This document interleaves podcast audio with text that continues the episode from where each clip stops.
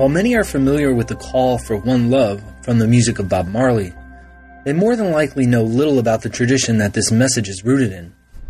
In Rastafari in the Arts, an introduction, Darren Middleton introduces his readers to Rastafari through the creative expressions of its members in literature, art, film, and music. He traces the development of the tradition in Jamaica and abroad, including Ghana, Britain, and Japan, as well as highlighting key narrative, doctrinal, social, and ethical teachings. In our conversation, we discussed Haile Selassie, Rastafarian gender, the literary tradition of insiders and outsiders, the notion of Babylon, the great masters of dub poetry, including Mutabaruka and Benjamin Zephaniah, documentary film, the role of reggae and Rastafari in Japanese culture, ethnographic work in Ghana, British Rastas, Bob Marley, and the commodification of Rastafari. I'm one of your co-hosts, Christian Peterson. Thanks again for listening to New Books in Religion. Without further ado, here's my conversation with Darren Middleton. Welcome, Darren. Thanks for joining us on New Books in Religion. How are you this morning? Thank you. I'm doing just great. Thanks. So thanks for writing a wonderful book, Rastafari and the Arts, an introduction. This is a really great series of chapters. You take a really interesting approach to both the study of Rastafari and the way you put together your book. So I thank you for that, and I hope lots of people will pick it up. Thank you. I appreciate that. Before we get into the details of the book, perhaps you could give us a little bit of background on how you got interested in the study of religion more generally, perhaps mentors or moments that were influential in bringing you to the study of religion and specifically to the study of Rastafari. Sure. Well, I'm now, this is my 18th year at Texas Christian University in Fort Worth, and where I teach a variety of courses in religion and the arts. And before that, I spent 5 lovely years at Rhodes College in Memphis, Tennessee. My wife is actually from Memphis, but I got to Memphis by a kind of long, circuitous route, and that would take us back to England. I was born and raised in Nottingham, in England, in the English kind of industrial East Midlands, and the son of a coal miner. And religion really did not play a very active or prominent role in my upbringing.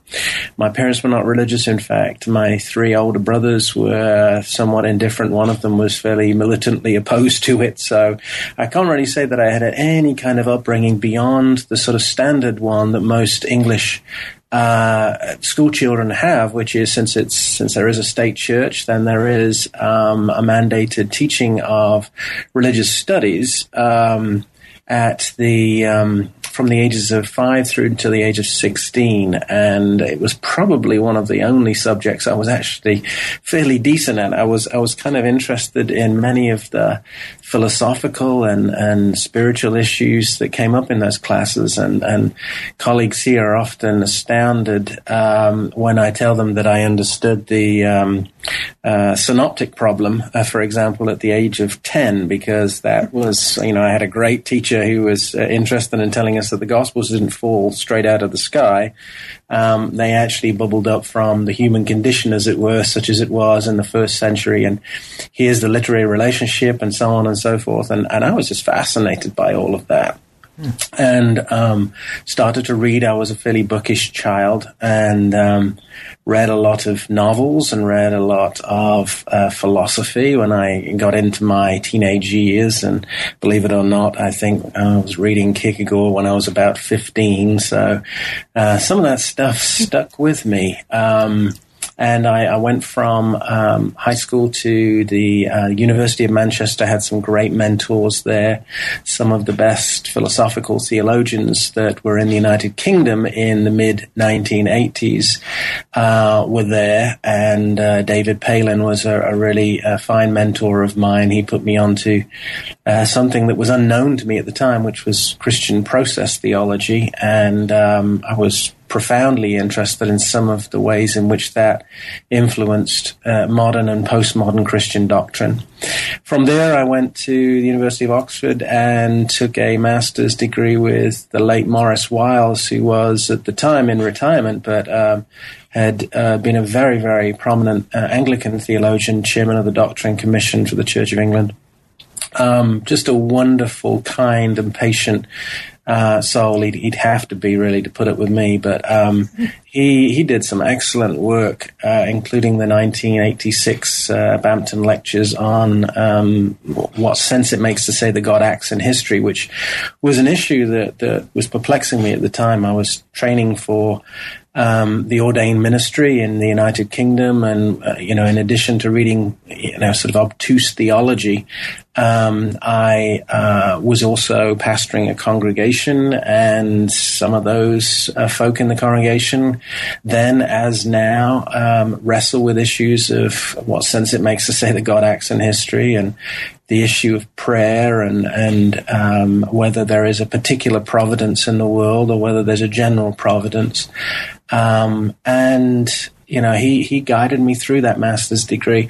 What I started to learn at the end of that degree at Oxford was that a lot of my interest was sort of moving into fiction and literary art and visual art and musical art. And so I kind of stepped away from Oxford and then found my way to the University of Glasgow, where my doctoral supervisor, David Jasper, had relocated from Durham University. And he had set up the Centre for the Study of Literature and Theology. And he, of course, has been the leading spokesperson for that broad field, if you can call it really a field, that there's so much that occurs within it.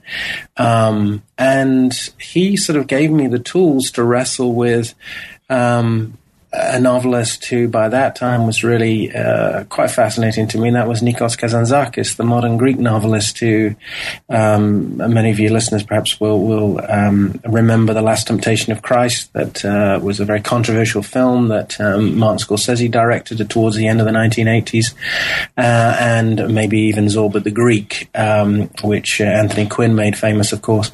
In terms of the study of religion in general, I think I've always been fascinated by the way in which religious people live, move, and function, really. I've always sort of been interested in it from two angles or two approaches, really. There's the confessional hat that I wear, of course. I'm very interested in what fellow Christians, since I count myself as one, are interested in saying and doing, both positive and negative.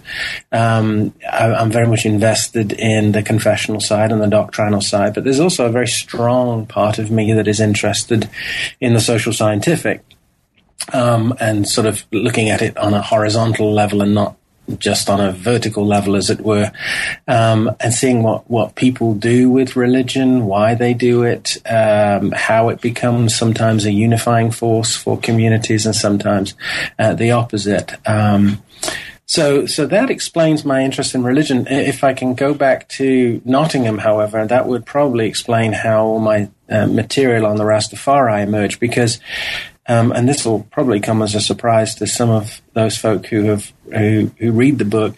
I never took a formal course in the Rastafari.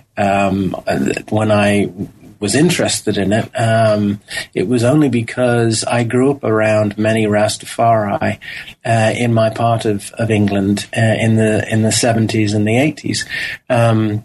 Nottingham, as I mentioned, is an industrial city, and after the Second World War, when the immigration laws were relaxed in the United Kingdom, the British government practically took out full-page advertisements in the former Commonwealth countries, newspapers, and invited many sort of folk in those former Commonwealth countries to sort of come over and find a new life. And many did.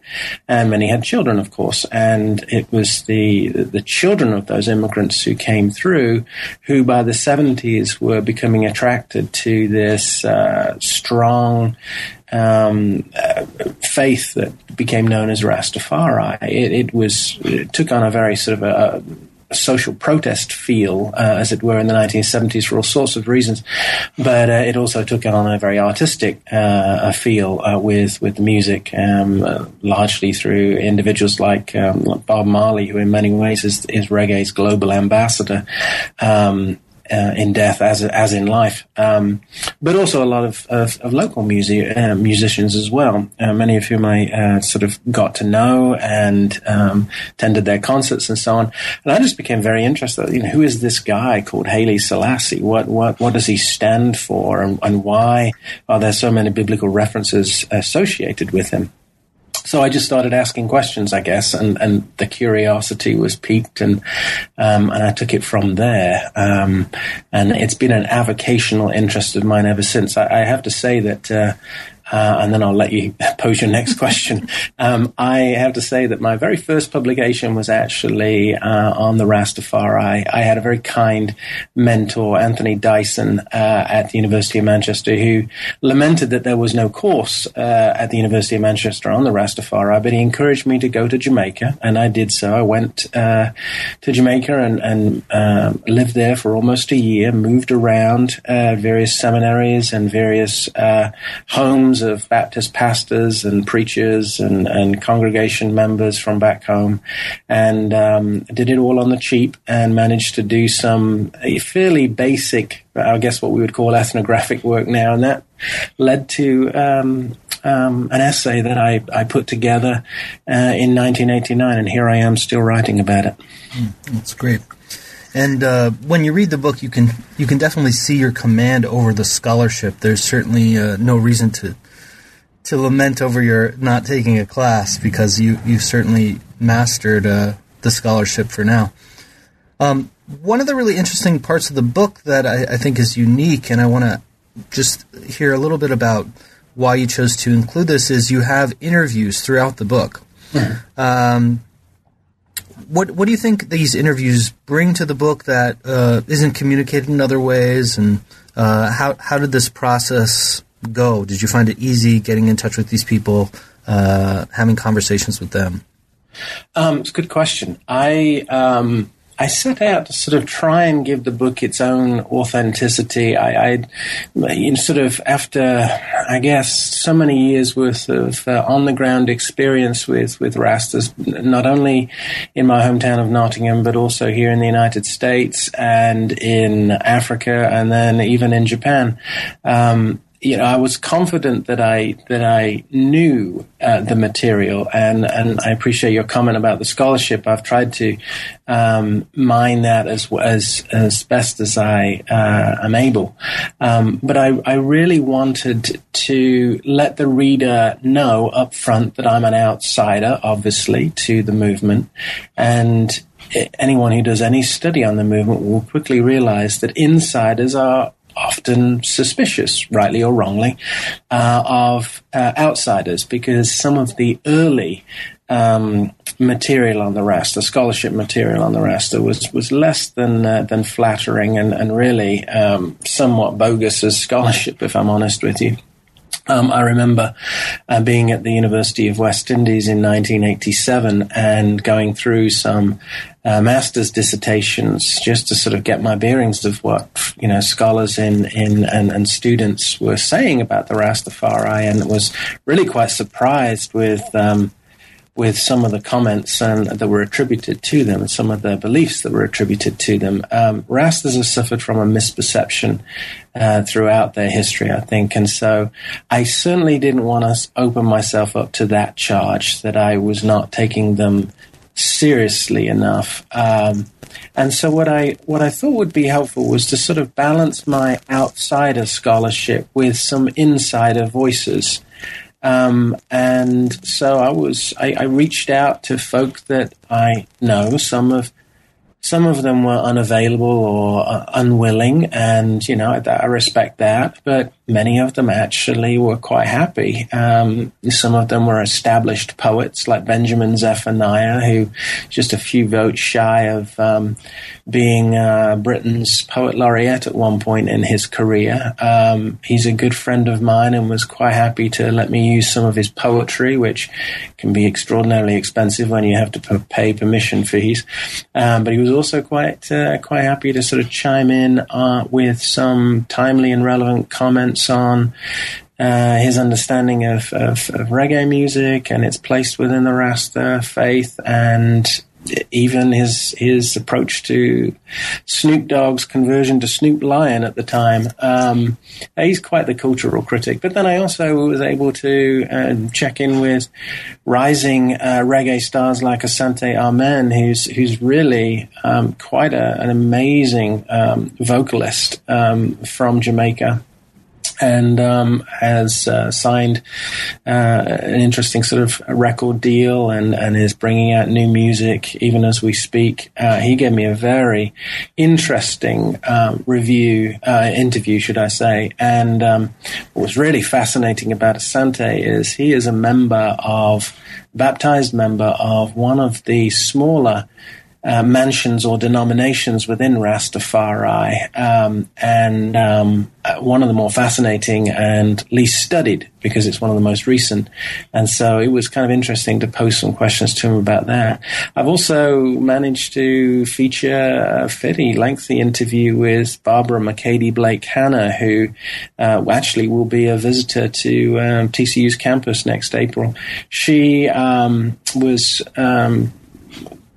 basically the first insider to write a scholarly account of the Rastafari, a novelist in her own right, the first black journalist on British Channel 4 television, the only Rastafari independent opposition senator within the Jamaican Parliament, quite the elder statesperson within the Rastafari faith, and she is just an extraordinarily patient and kind woman. So I think if you add all those voices up, I think, as I mentioned a little earlier, they lend the book its own kind of authenticity, and hopefully, as I say early on in the book, readers will see that I've tried my best to balance outsider wisdom with insider insight, as it were. Yeah, I think you achieve that. It's a nice effect for the reader as well. So, thank you. So, just. Since we're kind of getting in deep here, in the first chapter you use Ninian Smart's dimensional theory of religion, which gives us various aspects or dimensions which he argues are essential to a tradition. And he uses this as a way to kind of explore some of the various teachings, perspectives, practices, organizational structures of Rastafari. Now, Rastafari is very diverse, but could you at least perhaps start to give us an idea for listeners who may not know much about the tradition? What is Rastafari all about? Sure. I should sort of say, of course, that, you know, that right off the bat, Rastas that you speak to, they're all going to be very, very different, of course. And there are just as there are many Christianities, there are many Rastafari, and not all Rastafari think and act the same way. You can, as Benjamin Zephaniah points out in the book, he's often questioned about whether he's a true Rasta because he doesn't smoke marijuana, which of course, someone like Bob Marley did in copious amounts. But you know, the Rastafari is constantly changing. You don't have to be a Rastafari to wear dreadlocks, for example, the matted hair in plaits or in locks. Some Rastas maintain you must, but so there's variety within the movement, which is not always picked up when people speak of Rastafarianism. As with Hinduism, it's a construct, it's a heuristic device that is both somewhat helpful but somewhat misleading.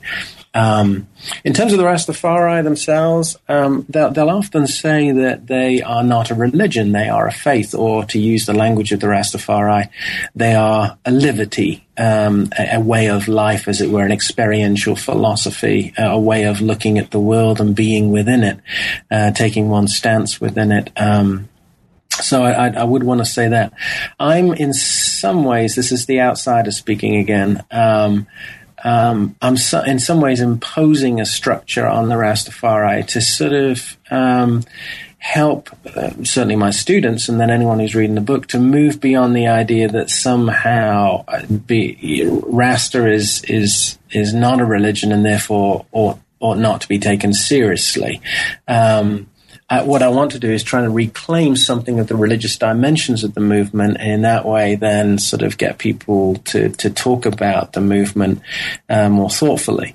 But back to Ninian Smart, yeah, I use the dimensions there really to sort of show, in just the same way that you can do it for Islam or for Judaism, that Rastafari shares in, actually multiple times over, many of those dimensions. Rastafari itself, the best way to start is to go to their central figure, and that is to go to the figure of Haile Selassie, the last emperor of Ethiopia, crowned in November of 1930. Took many titles at his coronation, which was attended by a great many dignitaries from around the world. And one of those titles, actually one of the titles that piqued my interest back in my teenage years, when I first grew up around Rastas in Nottingham, one of those titles actually is King of Kings, Lord of Lords, Conquering Lion of the Tribe of Judah.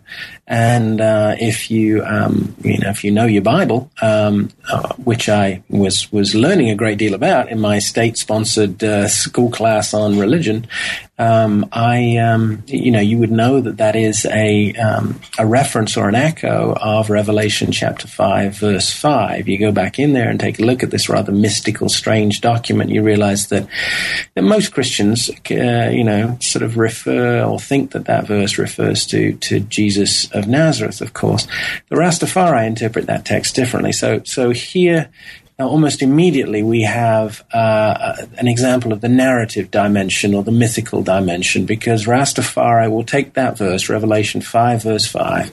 They'll take the historical incident of the coronation of Emperor Haile Selassie, and they will connect it to some other verses scattered throughout the Hebrew Bible and the Christian scriptures, and we'll start to, before you know it, connect the dots and speak of Haile Selassie as the one who's prophesied about in the Hebrew scriptures, and they will see him as the prince who's going to come out of Ethiopia, who will lead his people into freedom and into liberty. They will see him as the black returned Messiah. They'll do a little bit of interesting hermeneutics, because in addition to the Bible as a whole, they will also read Haile Selassie's coronation through another book. So this is another example of the narrative dimension, a book that's called the Kebra Nagast, which in an Amharic means "Glory of the Kings." It's a legend cycle, really, of several centuries old, which gives an account of the Solomonic dynasty of the Ethiopian emperors, going all the way back to King Solomon and Queen Sheba, and which is a tale that's told in the Bible. And the story is, of course, that to cut a long story short, that King Solomon and Queen Sheba have a male child, Menelik I. And if you come down 225 descendants from Menelik I, you arrive at Haile Selassie. So you can say that he's in the tribe of Judah.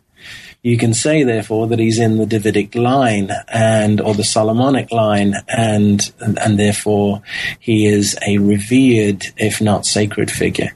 So Rastas will come forward with that and start to think of Haile Selassie as God, or, to use the term that they use, Jah, J-A-H, Jah Rastafari, the living God. And then things start to sort of happen or get built around the centrality of that figure. You sort of move into rituals that are associated with him.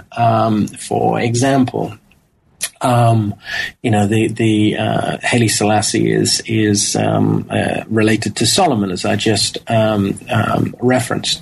The legend is that ganja, or marijuana, the holy herb, the herb that is for the healing of the nations, to quote from Revelation again, that holy herb was found growing on the grave of King Solomon. That's the way the tradition puts it.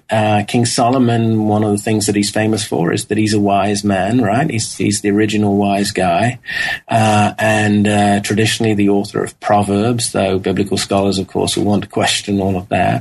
And so why smoke marijuana? Well, it's referred to as the weed of wisdom. It gives you the third eyesight. It heightens your consciousness. It gives you a sense of connectedness to Jah, which, as many Rastas pointed out to me when I first made my trip to Jamaica in 1987, you connect to Jah through smoking marijuana the way you would connect to God through Jesus Christ when you ingest bread and wine at communion or mass. It's sacramental. It's ritual in that respect. So, again, you have a ritual dimension to the movement. You could go on here in terms of the ethics that are associated with Haile Selassie, the peace and love idea, and so on. Just a couple of the dimensions. Yeah, I think that's helpful to get people into a little bit of the tradition. Your book is great because while there's been quite a bit of scholarship on Rastafari, very often it focuses on music, and while you look at music, you take a different angle, but you look at the arts more generally, and you begin with literature, which certainly you explore in your research more broadly, so it makes a lot of sense. Can you give us a little bit of sense of the literary arts in relation to Rastafari? You look at several books in detailed analysis. What's the range of work we find? What does it tell us about Rastafari? What can we learn from this literature? Sure, good question. One of the things that I wanted to do was, of course, acknowledge how reggae has helped place Rastafari on the world's cultural map. And I mentioned Bob Marley earlier. There's a lot more to reggae than Bob Marley, of course, but he has to be given his due. And I tried to do that in various places. And I also try to introduce the reader to some other musicians, both dub poets like Benjamin Zephaniah, whom I mentioned, and then rising vocalists like Asante Amen in Jamaica, and then musicians from further afield, like Black Rasta, who's a radio DJ and a self-proclaimed Rasta Muslim in Accra, in Ghana, and his compatriot Rocky Dawooni, who is kind of goes back and forth from Ghana and California, where he's based. And then even some musicians in Japan as well. Reggae has to be acknowledged then, but you're quite right that if you're going to speak of Rastafari and the arts, then, to try and render that as broadly as possible. That was part of my aim. And so I started really with literary art as well, and included in that dub poetry, of which there is a very, very strong tradition. Individuals like Mikey Smith, who was one of the foremost dub poets in the 1980s. He was, would mix these militant poetic kind of Molotov cocktails and then throw them out to the audience from time to time. It got him into a lot of trouble with the political and social authorities of his day, because he questioned what I guess we would call structural racism today. He was one of the poets who was basically saying that Jamaican black lives matter, I guess, back in the 1980s, and really challenging the political structures, of which there are just two main parties really in Jamaica. That got him into a lot of trouble with ordinary folk as well, and he was sadly and rather tragically killed by a rather indignant mob, and who stoned him to death. And other poets have picked up on that kind of mythical and yet historical moment in dub poetry history. Other poets, probably more famous because they've toured the United States, folk like Mutabaruka and Jean Binta Breeze.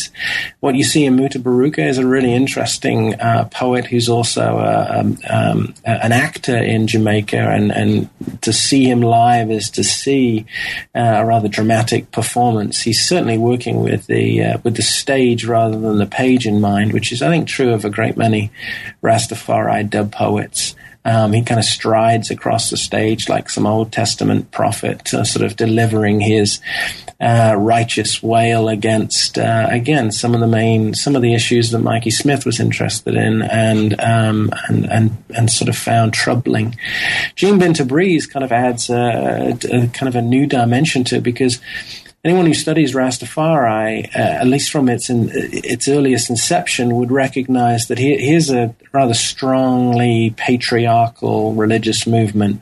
And for the first few decades, that's how it was. I mean, Rastas in the early days were very adamant about reading scriptures literally, rather than, let's say, allegorically. And when they got to various passages in Numbers and Leviticus about a woman being, let's say, unclean during her menstrual cycle, Rastafari men were very clear about what that meant for them ethically, and as a result, women, you know, for all sorts of reasons beyond simply the menstrual cycle reason, were prohibited from full involvement within the movement. But over time, I think what's happened is more and more Rastafari women have found their voice. There's kind of a, if you can think of how womanism functions within African-American religion, in some ways there's a kind of Rasta womanism too. And Barbara Makeda Blake-Hannah, whom I mentioned a little earlier, she's probably the primary spokesperson for that, the first wave, I guess, if you want to use some of that nomenclature, who push back against the treatment of women. And poets like Jean Binta Breeze, who was recently awarded the MBE by Her Majesty the Queen for her contributions to poetry. So think just for a minute just how far the Rastafari have come if the Queen Elizabeth II is recognizing them. Jean Binta Breeze is someone who's put gender and Rasta on the world's cultural map through her poetry. Quite acerbic in her poetry, but a delightful woman in real life, and so she's part of that literary tradition.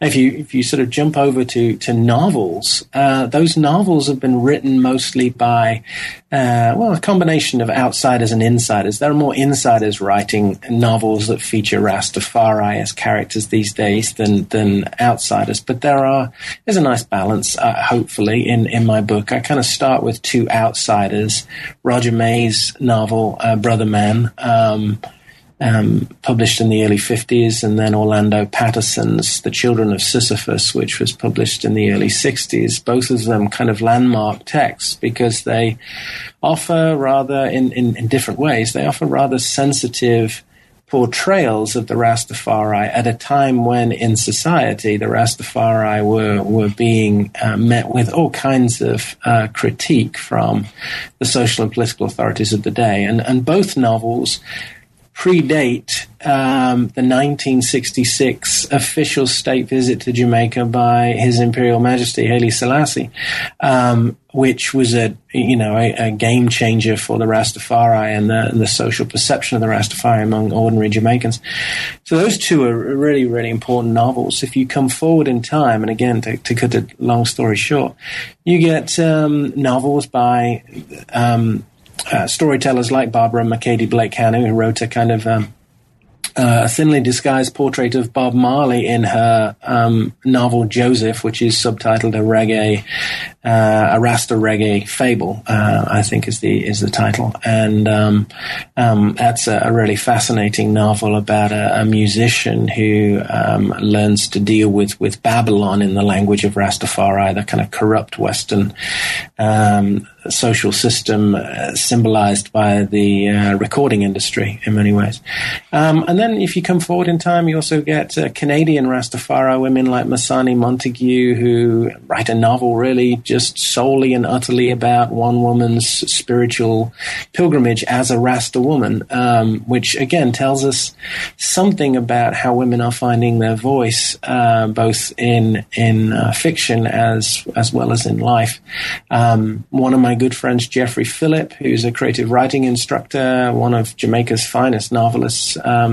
He's a creative writing instructor based in Florida, written a really interesting novel that kind of uses Dan Dante's Inferno as his kind of template, sets the story, a modern story in Jamaica, and then has characters kind of a descend through their own hell and with their own Virgil. And the Virgil is here played by, the Virgil character is played here by a Rastafarian. So it's kind of an interesting fictional transfiguration of Dante's story, only with Rastafari in the hell that is certain sections of modern Jamaica. So there are lots and lots of novels that feature Rastafari. I could only squeeze a few in there. Yeah. And I think what you do show us is that there is a greater appreciation of this work. And just this past year, Marlon James wrote this very popular book, A Brief History of Seven Killings, which probably was too late of a publication to look at for this book. Have you looked at that at all yet? Yes. It's a fine novel. It's a very ambitious kind of sprawling epic of a novel. It would have probably taken up an entire chapter all by itself. But yeah, I have an endnote in here in the book here and there referencing that. But yes, you're right. It came in too late for me to really do it justice. But it's a fine novel. Yeah, and this is probably the most widely acclaimed, so hopefully give you some more work to do down the road. Absolutely.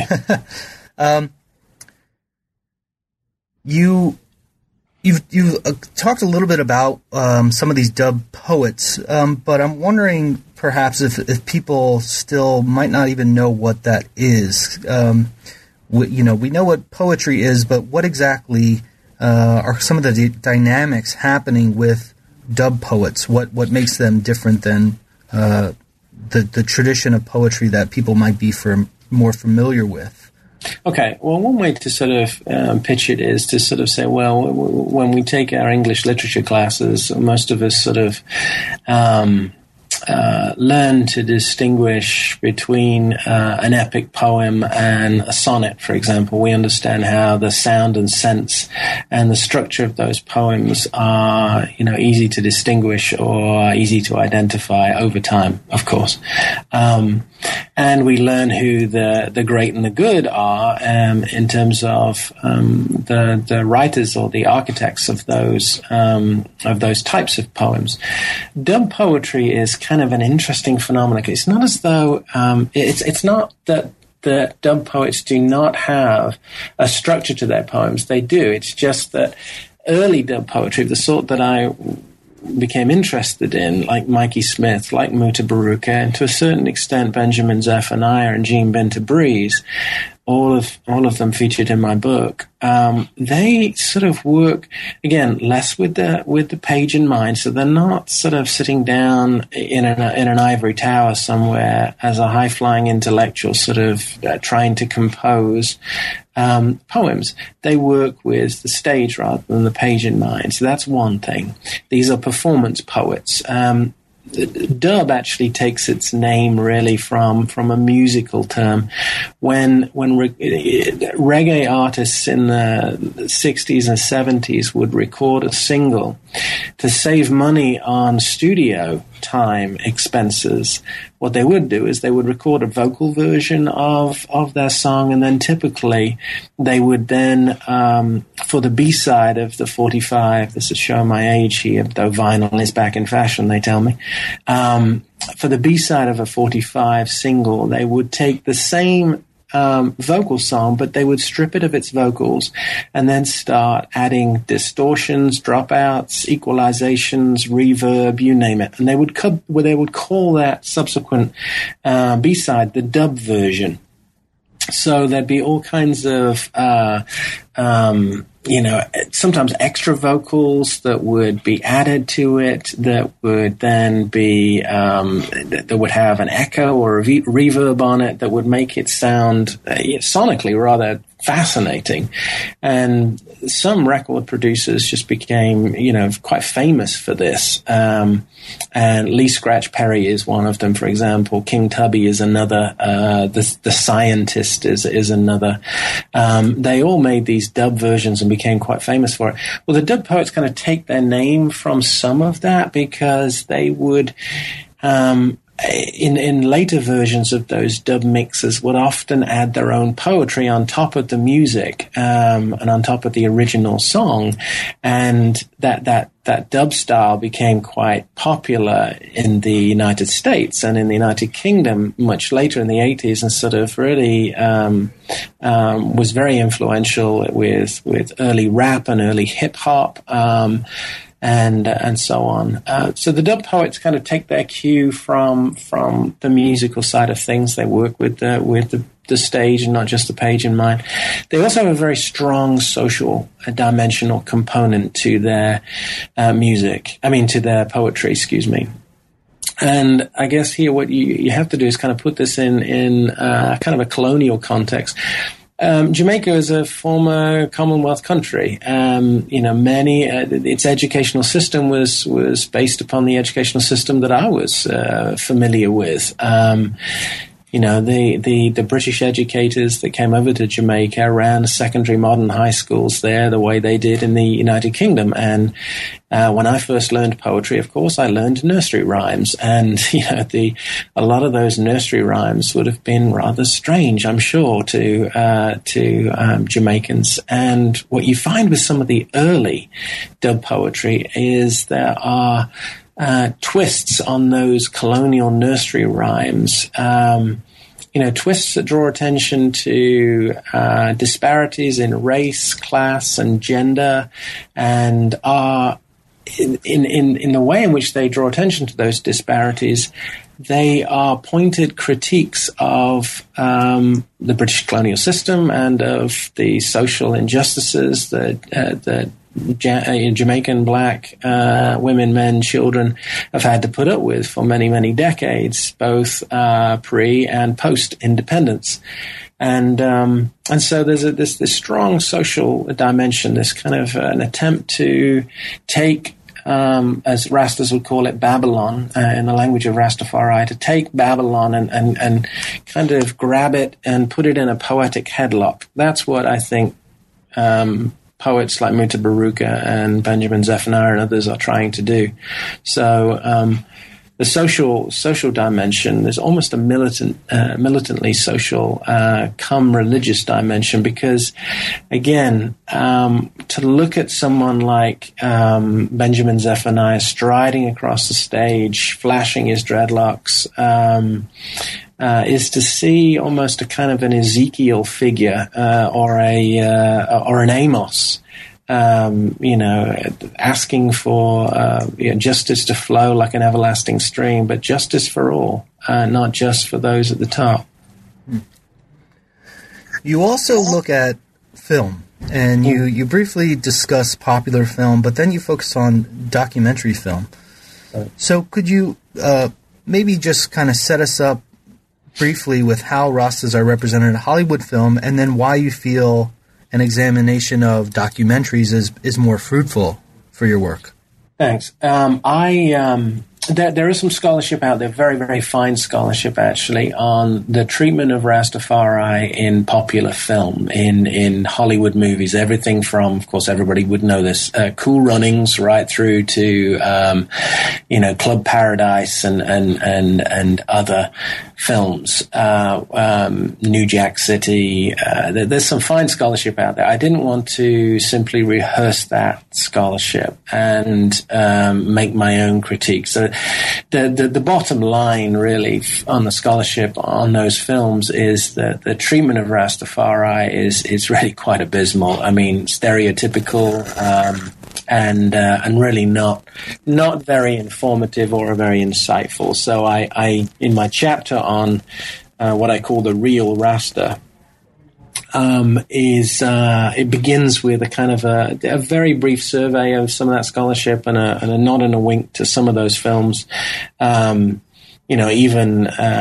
the Shark's Tale actually has those two, kind of jellyfish who have tentacles that look like dreadlocks and are wearing a tam, and then are kind of thugs, really, yardies, I guess you'd call them in Jamaican parlance for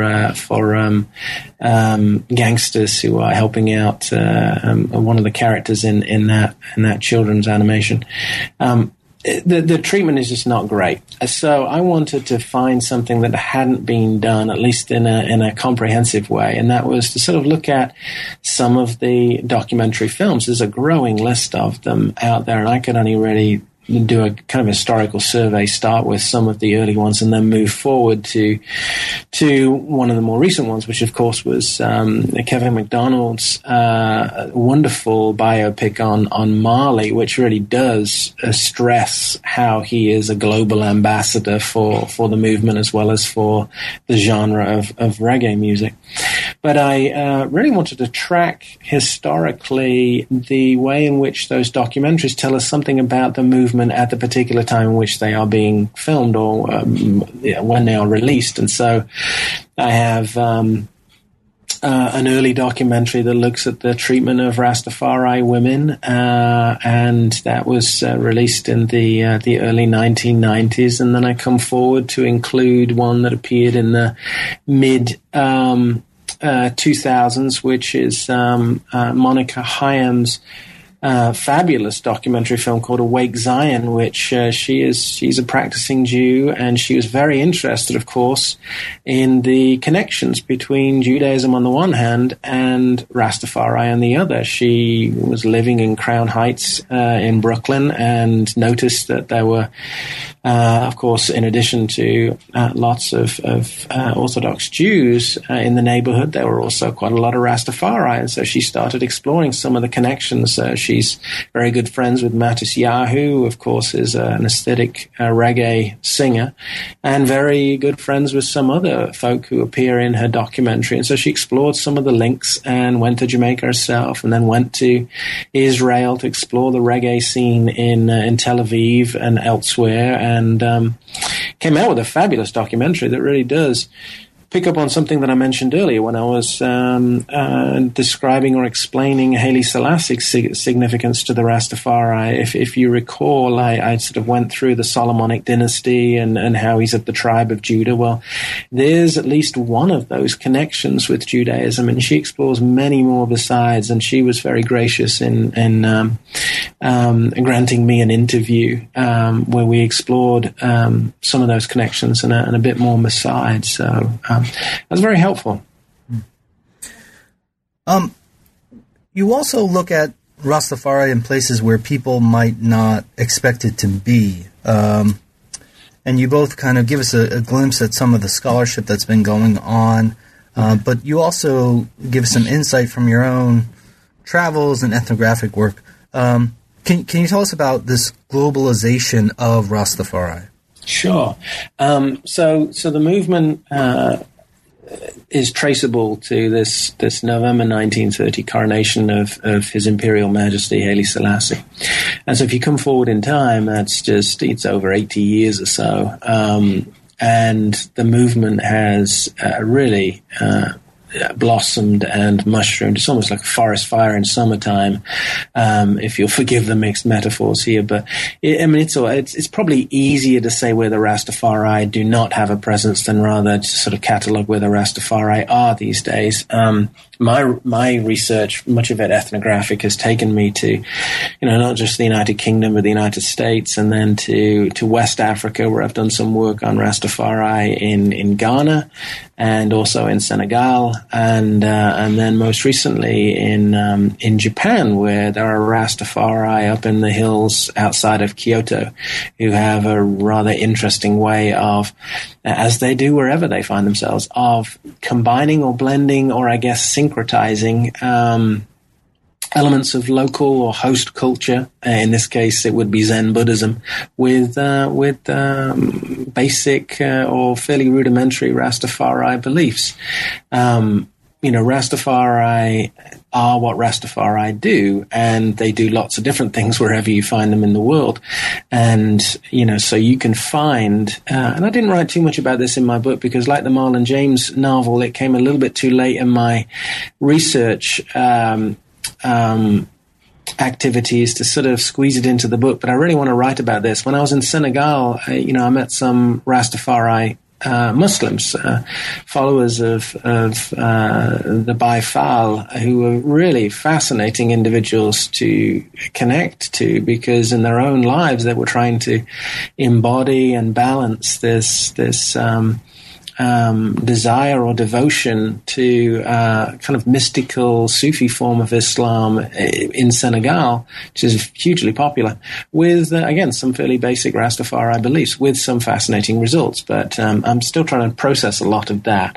In Japan, some of the Rastafari that I found there were similar to the Rastafari that my good friend Marvin Sterling, who is a professor of anthropology up at Indiana, he wrote a book that Duke published a few years ago, called Babylon East, which is really about reggae, dancehall, and the Rastafari in Japan.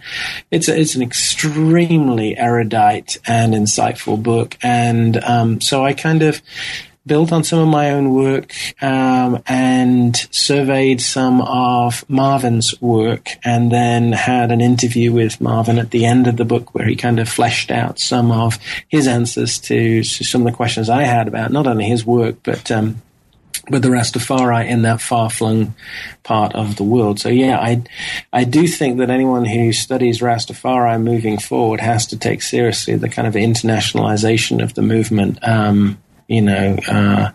social media and music and migratory patterns have made all of that possible, the globalization of Rastafari, and it's radically redrawing how we understand the African diaspora, because basically if Rastafari shows up in lots of different parts of the world, in former Soviet states, right through to New Zealand and other parts, I mean Brazil, then the African diaspora is practically everywhere. We're having to rethink what that really truly means. You finished the book thinking about the commodification of Rastafari, and this is happening both from insiders and from outsiders. So can you help us understand this dichotomy between the anti-capitalist perspective that's very dominant in the Rastafari tradition and this contemporary consumer-driven manifestation of its commodification? Sure. It's something that I wanted to include in the book. You'll very quickly get to the edges of my thinking on this one, however, because it is just really an epilogue in the book. It's kind of where I'd like to go next if I have the time, and where I think scholars, both insiders and outsiders, should go next, because the movement is changing so rapidly. And again, social media and commercialization and the branding of the religion has a lot to do with that. So I'm very interested in the way in which a particular figure like Bob Marley, has been marketed. For example, in the year just before my book appeared, Marley's estate teamed up with venture capitalists to work on the legalization of marijuana, which, there are moves, limited moves have been made to legalize marijuana in Jamaica, of course. And then, of course, there are many states in the United States that actually legalize it. And I think that will, change and move forward with subsequent years.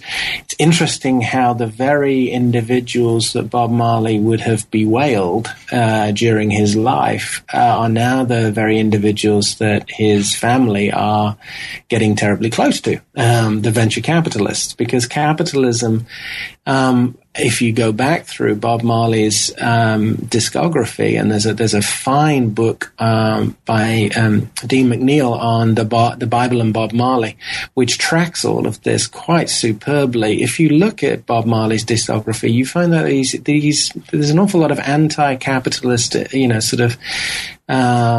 social message in there, a lot of anti-capitalist invective, and it's all there in his critique of this term Babylon. So it's interesting to me to see that with the global spread of the movement and the post-Marley possibilities for the movement involve the use of Marley in the branding of the religion. Now, you know, I as an outsider can comment on that. I can maybe champion it at certain points. I can maybe lament it at certain points. I can only go so far, or I feel I can only go so far as an outsider. As I end that epilogue, I sort of say it's really going to be up for insiders in the movement to sort of wonder out loud, not only about the marketing of Bob Marley, but also about the co-option of Rastafari myths, symbols, and rituals for usage in a whole host of things. And anyone who goes to my personal website will see that I've mounted a whole series of images that will give you, in all of the wonderful colors of red, gold, and green, the many, many examples, everything from shot glasses right through to lava lamps through to plush toys, you name it. There's something that has Rastafari symbolism attached to it. Now, is that a good thing or is it a bad thing? I, as an outsider, sort of, you know, have my reservations. In other ways, I guess it actually puts it out there in the marketplace, pun intended, and gets people asking questions the way I asked questions when I was a, 9, 10-year-old listening to reggae. And hopefully those questions get answered by people who are informed. But it is fascinating how the religion has become branded and commodified in such a way that you can find even. And I encourage your listeners to do this. You might sort of there's an SNL short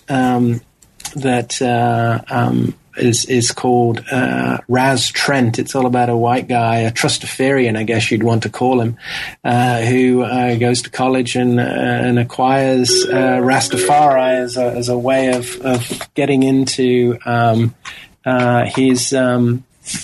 his kind of rebellion against his parents, and it's an example of how modern affluent white individuals are taking to Rasta. Well, Darren, we've taken a lot of your time, and thanks for talking about this wonderful book. Sure. Before I let you go, can you just give us an idea of what kind of things you're working on now? We know you're very busy and publishing lots of things in various places, so. Sure. I'm actually. I try to do something different when I've finished a monograph like that. And what I'm working on at the moment is an edited volume with my wife, who's an American religious historian here at TCU. I'm trying to work on a volume of essays that'll really track the history of the evangelical novel. Look at some of the novels that have really been quite powerful in shaping the conservative evangelical Christian imagination over the years. Of course, the Left Behind series of novels becomes a really good example of that. I'm quite fascinated by the figure of Johnny Cash, who, of course, appeared with Billy Graham at many of his revivals. And you think of how Billy Graham harnessed popular culture to brand a certain form of conservative evangelicalism. That's quite powerful, quite interesting, and one of the lesser known things about Johnny Cash, and one of the few things that actually is really known by a lot of people about Johnny Cash, is that he actually wrote a novel about the Apostle Paul called The Man in White. Everybody knows, of course, that Johnny Cash was referred to as the Man in Black. He wrote this novel about the Apostle Paul called The Man in White. He also actually had a film called The Gospel Road, which is filmed on location in Israel, and Johnny Cash is in it. But it's this novel that's really interesting to me, because if you track the parallels between the Apostle Paul, such as we know him as a figure in history, and then Johnny Cash, it is quite amazing what those parallels are. And so I'm hoping to write a book chapter on that'll situate itself in this much larger collection of essays on that'll put me in the company of some really heavy-hitting American religious historians, a volume that'll look at the history of the evangelical novel. Sounds great. Well, good luck, and I'm sure we'll be talking to you again. Thank you. Appreciate it, Christian. That was my conversation with Darren Middleton about his great new book, Rastafari and the Arts, An Introduction, published with Routledge in 2015. Thanks again for listening to New Books in Religion.